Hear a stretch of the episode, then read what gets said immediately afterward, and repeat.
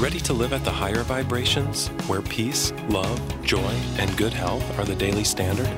That's what this show is all about.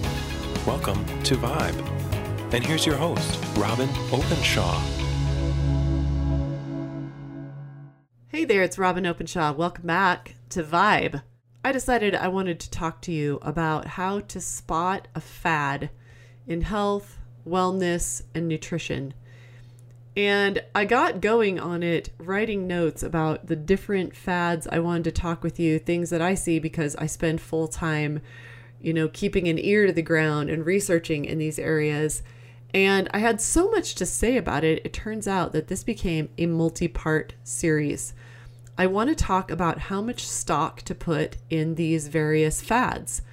My issue is that I think that most of the fads cause us to squirrel off in a direction that's not going to be particularly useful to our health. We might find ourselves down a thousand bucks or down 300 bucks with the money that we spent on something and no closer to our goals when it comes to recovering our health. I'm going to go into detail in these episodes about the CBD and THC and marijuana debate. I'm going to talk about the gluten free diet and the debate about that. I'm going to talk about the fad of testing for food sensitivities, the fad of getting tested for our genetics and what we're doing with that information, the fad of the ketogenic diet, you know it, the fads that are arising out of being able to test for gut health in the microbiome, and several more. And I'm using this for the goal today to help you sharpen your critical thinking skills. You know that old Stephen R. Covey seven habits thing about sharpening the saw. We are better when we take some time to sharpen our saw, or in this case, our critical thinking skills. You can save a lot of money and confusion and heartache by learning better skills at seeing fads and fiction and being able to separate them from the things that matter most in your health. There are a lot of voices out there. And today I'm letting you into my brain on how I decide to purchase something for my health. When is it worth the money?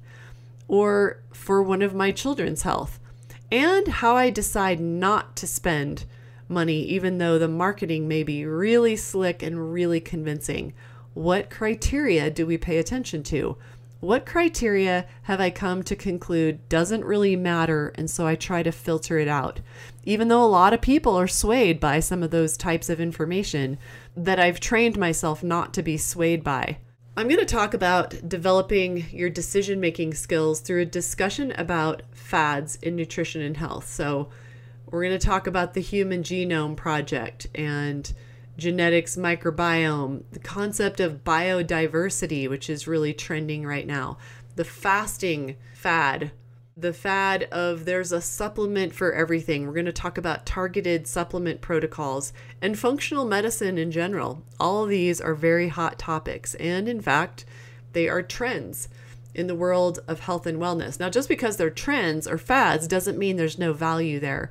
But what I want to talk to you about today is how I wait and how I evaluate information, how much credibility I give different types of opinions or information that guide me in making decisions not only about my own health and about the health of my four children, but also in what I'm willing to go out and share with you.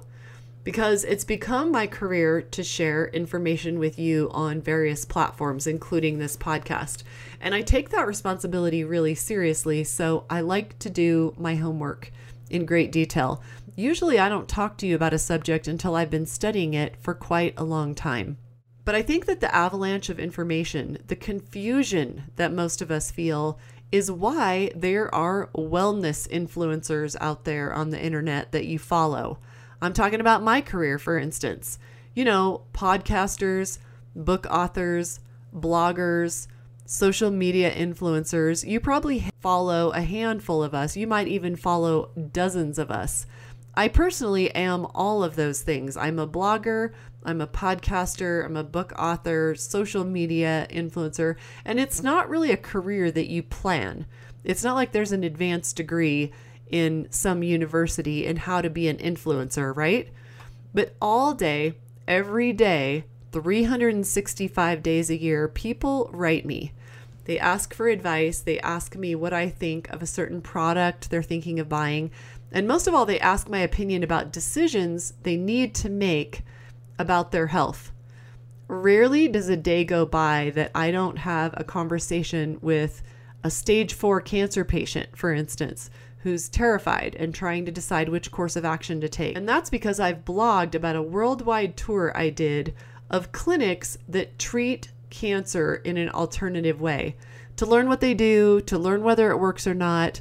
And I blogged over 200 times about cancer on the greensmoothiegirl.com website. And people find those and they come to me for advice about that. That's just an example. People write me about a lot of different issues. People search on, you know, in that case, holistic cancer treatment or whatever it is, and many of them land on my writings and some of my videos some of them that I did with patients and doctors during that tour. So that's just an example, a window into my world of what I do every day. Eventually, pretty quickly, actually, in the decade before this one, I had to train others to help me answer questions because I couldn't do it all. I could not get to all the questions, not enough hours in the day. So I actually cannot vet all the questions that people send me about products and things like that. They want to know what I think of this product or that product. So if you write Green Smoothie Girl, you'll get an autoresponder saying Robyn cannot diagnose, treat, or prescribe. It's outside my scope, as I'm sure you can understand. And not only do I care about the ethics of that, the fact that I'm not your doctor, I don't have access to your medical charts and your history, I don't have specific training in medical school. I care that I do not do any harm by making personalized recommendations to people. I would, if I cross that line, I would jeopardize what I can do to serve you if I get outside my lane and I start giving people medical advice. But I've been thinking since obviously we get asked a lot of personal healthcare advice, I've been asking myself, how can I help people besides telling them to go read the probably 1,000 books and several thousand published studies I've read in my career. What can I help you with? The Cliff's Notes version, since you're not going to like it if I tell you to go have hundreds of detailed conversations with health and wellness researchers and clinicians. You know, the folks that I've been interviewing over the last 20 years. I mean, that would be very daunting for most people, like 99.9% of people.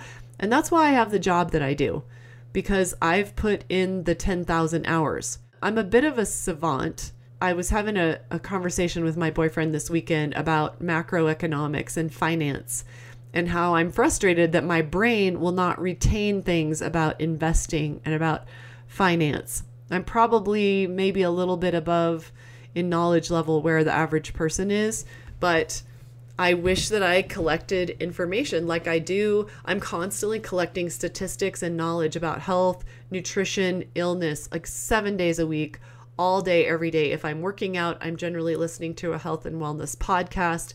If I'm reading, it's generally not fiction. It's uh, one of the stack of health and wellness books next to my bed um, on vacation. That's what I'm doing. I mean, I read How Not to Die by Michael Greger on my 50th birthday on a beach.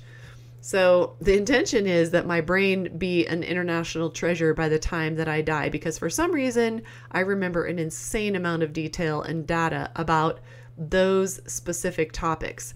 So, short of telling you to go do all that, we both know that you aren't likely to go do that because you need to spend your brain time studying how to be a better teacher or a nurse or a tire specialist at Costco or whatever it is you do and whatever you have specialized in that people come to you for information. So, what can I do that will serve you? Short of all that, in the post information age where you can't even drink from the fire hose, information is coming at you so fast. What can we do to sharpen up our thinking skills? Then it lets you inside my mind and my experience the past 25 years as both a researcher and the owner of an online wellness business and tell you how I look at products and supplements and diets and books and courses, whatever someone is trying to sell you to help you with your health. I think about how a cancer patient, if they're newly diagnosed, Suddenly, everybody she knows wants to point her to a product, a course, a book.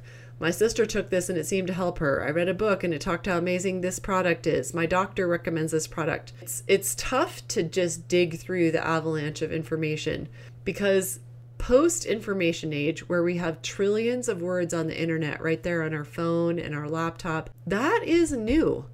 In the 18th century, you could spend your entire life and not encounter the amount of information that right now is in one weekday edition of the New York Times.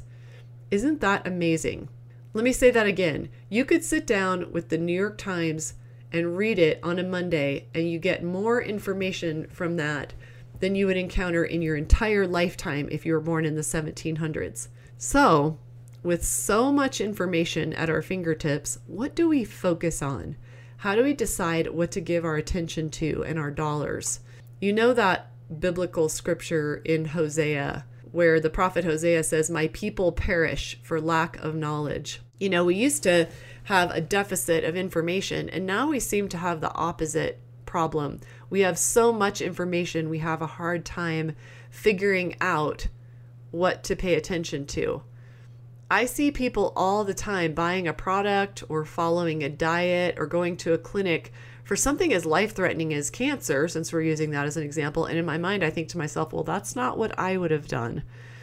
And these are life and death decisions that people are making daily. So many of them come to me, so many of them come to me and tell me the the money they spent and the decisions they regret making because they didn't have a way of getting to the truth and they regret it later. I hear that all the time. So so what are the products that we actually invest in of the thousands we might be exposed to that we might be pitched on in the course of any given year because we're all actually new to the information superhighway. In the timeline of history, the last 10 years where the internet has exploded, or even the last 25 uh, ish years since the internet existed, it's actually a tiny speck on the timeline historically, th- this existence of the internet, where we, we have to figure out how to survive and thrive in the rapids, in this flow of information. Just really feels like rapids, doesn't it? Funny thing is, as I was thinking about this, I realized that it was almost exactly 10 years ago that I sent my first text message. Isn't that a crazy thought? I was at the gym. I was very, very newly divorced, and some guy started talking to me, and I was like, wow, is this flirting? And he asked me for my phone number. And then I went home and I looked at my phone, and there was a text message from him. And I was like, I don't know what this is, but I, I tried to reply and I just sent him a bunch of gobbledygook. I sent him like 50, 15 or 20 characters of total gobbledygook. I just kept oopsing it. And then I sent him another bunch of gobbledygook and a third time I sent him gobbledygook gobbledygook and then I then I just gave up and I just saw him again at the gym the next week and said, "Hey, sorry, I, I don't know how this whole texting thing works." Well, funny thing, fast forward 10 years, now AT&T tells me that I send and receive well over 5,000 texts a month. So, just an example of how our lives are changing at a rate that's unprecedented in the world, which can create a lot of stress and anxiety.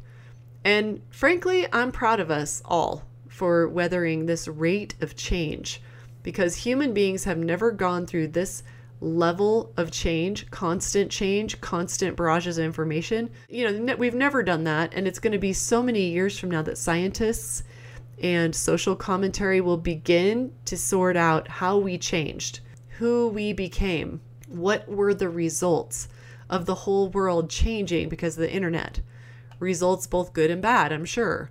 Are you seeing the shape and the shadow, at least, of what is happening to us as a result of most of our information coming from the internet?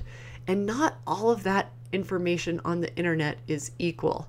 Total side note but I just read an article in The Atlantic recently about why everyone's having much less sex than ever before since at least since the 1950s when the Kinseys started measuring it and doing uh, questionnaires and polls, doing research on human sexuality. Yes, millennials are having less sex. Teenagers are having less sex despite Tinder, despite sex being at their fingertips married people are having less sex. everyone all over the globe in different countries are having less sex.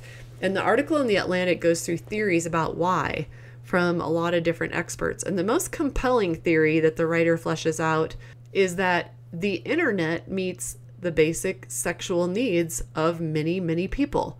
Watching porn actually keeps people from going out and braving the wilds and looking to get their needs met in relationships because relationships are messy and they're hard and you might get rejected. So people are getting their sexual needs met with staying home and looking at their device and subscribing to Pornhub or whatever it is. So today, knowing that you live in a world that's changing at quantum speed with information everywhere that you have to sort through, I want to talk to you about how to be shrewd as you evaluate information that you read on a blog post or on a sales page or from a doctor so that you feel more empowered and less a victim of the information avalanche all around you. I don't have any easy tricks to be able to tell if a product or service is worth buying or a practitioner is worth going to or an influencer is worth following, but I thought it might be useful since my full time job is studying trends and products and dogmas and philosophies in the nutrition and wellness world, and then figuring out how to educate you about these issues. Maybe it'd be useful if we just go inside my brain and I'll tell you, you might think I'm pretty cynical at the end of this, but cynical is the first step. Empowered is the second step. So push through, push through the sort of mild cynicism that I'm going to expose you to about how I look at information. Because I was thinking that maybe my 25 years of developing my own critical thinking skills to learn how to focus on the things that matter most, to weed out all the charlatans and the unknowns and the slick marketing, maybe this can help you. That's my goal. So, on a high level, the main thing I want you to know is that I'm alarmed in the age of the internet about how useless or even harmful so much of what is being sold out there is in the name of helping people be healthy. I think there are a number of reasons why there's so much bad information out there. One, because anyone can be an expert. On August 1st of this year, Google just cracked down on the bloggers in the health space who are not medical doctors or PhDs. Many high trafficked health and wellness websites, including my own, lost a lot of our organic traffic. Google's algorithm change would be great if the medical doctors and PhDs had all of the answers.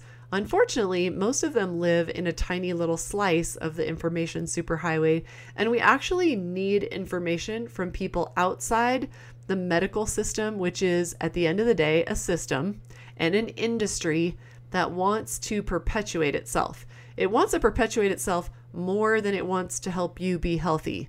Or even, let's say, they just want to help you suppress the symptoms of some disease state.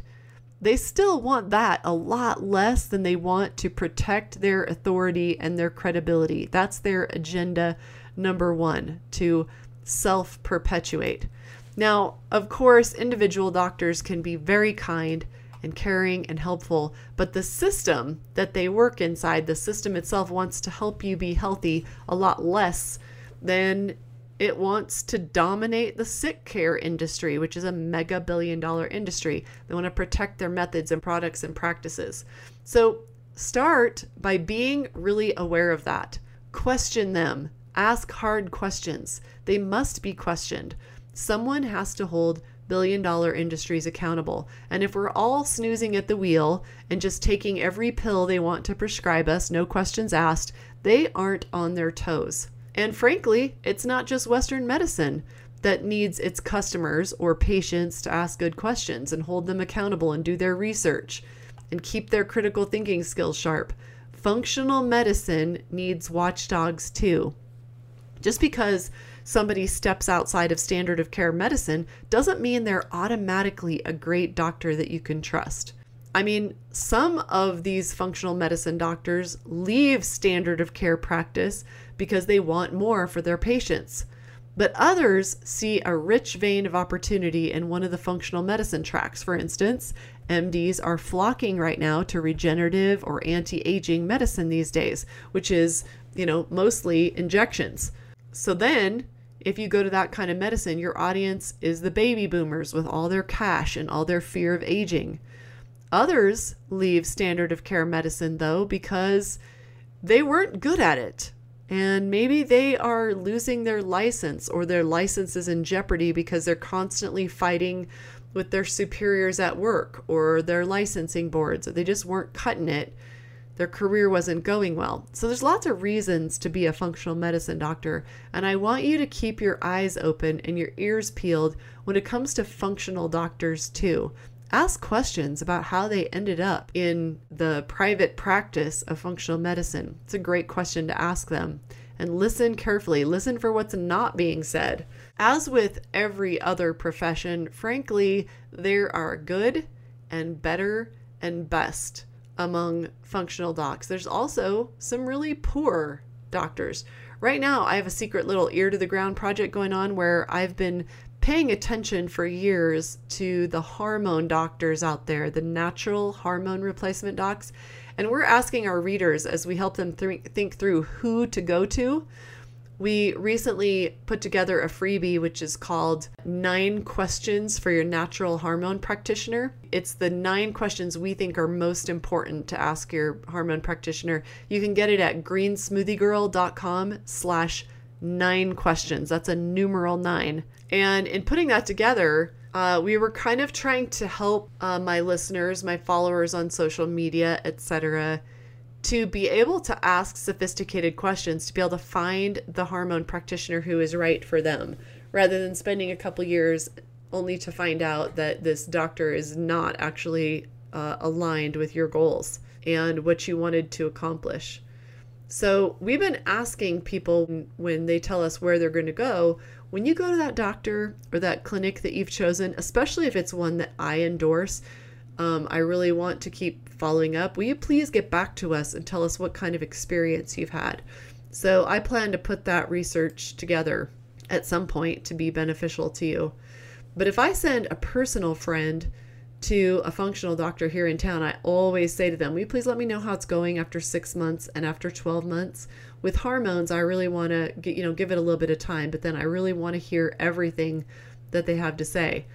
Personally, I've had some really bad experiences with medicine over the course of my 50 plus years and my 25 plus years of being a parent.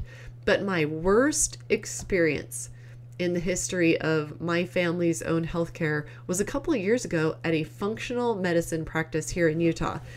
And like I say, that's saying a lot because I've had quite a few bad experiences with standard of care docs, and that's why I started looking into more holistic treatment many years ago. My previous hormone practitioner had given me my medical records over a change in her practice, and we didn't entirely see eye to eye. And I was looking for a new practitioner.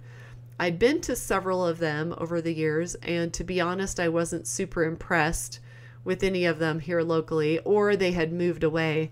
And without naming any names, I went to a clinic in Highland, Utah, a husband wife practice where one of them's an MD about to retire and the other one's a nurse practitioner, not so much about to retire. And I had the most malpracticing, incredibly bad, dishonest, unprofessional, dropping the ball on everything trying to sell me overpriced, useless products. You name it. It was a case study in bad medicine. So I'm not sharing this with you and everything else that I want to say in this series of episodes. I'm not telling you this to try to make you into the Grinch or Scrooge or whatever image you might conjure up when you think of the most cynical person ever, but push through that image, that initial cynicism that you might develop as we go through uh, these different examples to realize that if you are constantly learning, you're also becoming a more savvy consumer of information. And that is a great skill to have in this world of more information than human beings were ever supposed to have to process. Like I said, I believe that the overload of information is why weirdly, there's now a career path for influencers like me. That wasn't even a word 10 years ago. Blogger wasn't even a word 15 years ago. But now we look around and we go, okay, I cannot fight through the forest of information on topic A. Maybe it's fibromyalgia or topic B. Maybe it's, you know, endocrine disruption or thyroid disorder or topic C. So, who has fought through that forest? Who I can follow and who I can trust to give me the Reader's Digest version so I can make good decisions without spending years studying. Enter Green Smoothie Girl.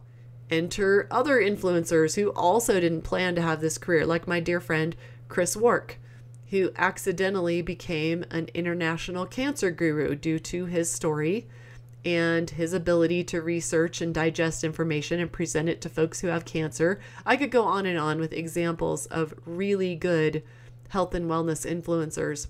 But this crazy amount of information is why we have influencers. We are supposed to be your shortcut to the library. The good ones, the good influencers, take that responsibility very seriously and they do a lot of research. Call it professional development, if you will, so they can be good educators. I want to share with you some examples of fads. And this is an exercise really in helping you recognize them so that you approach information with a healthy dose of skepticism and you don't end up broke and wasting a lot of time on the wrong things and buying the wrong stuff because the famous musical on Broadway right now, Hamilton, which my family and I are obsessed with, there's a great quote in there A man who stands for nothing will fall for anything. So we have to get our core values and our beliefs in place, as well as our critical thinking skills. So we will launch into some examples in my next episode.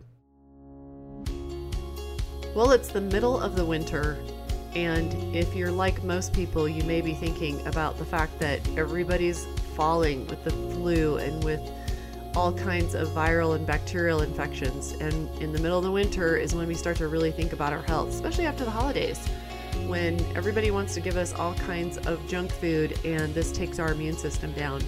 Might be the perfect time for you to do the Green Smoothie Girl 26 day detox. We are about to kick it off in early January. We have usually about 2,000 people detoxing with us.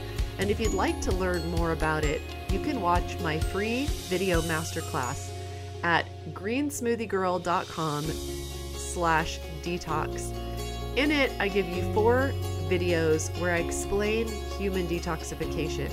I talk to you about what's easy and fun about detoxifying. I talk to you about what might be hard about detoxifying. There's a bonus video, if you watch the first three, that we unlock for you, where I talk about how when you do a physical detox, there are many spiritual and emotional healing benefits.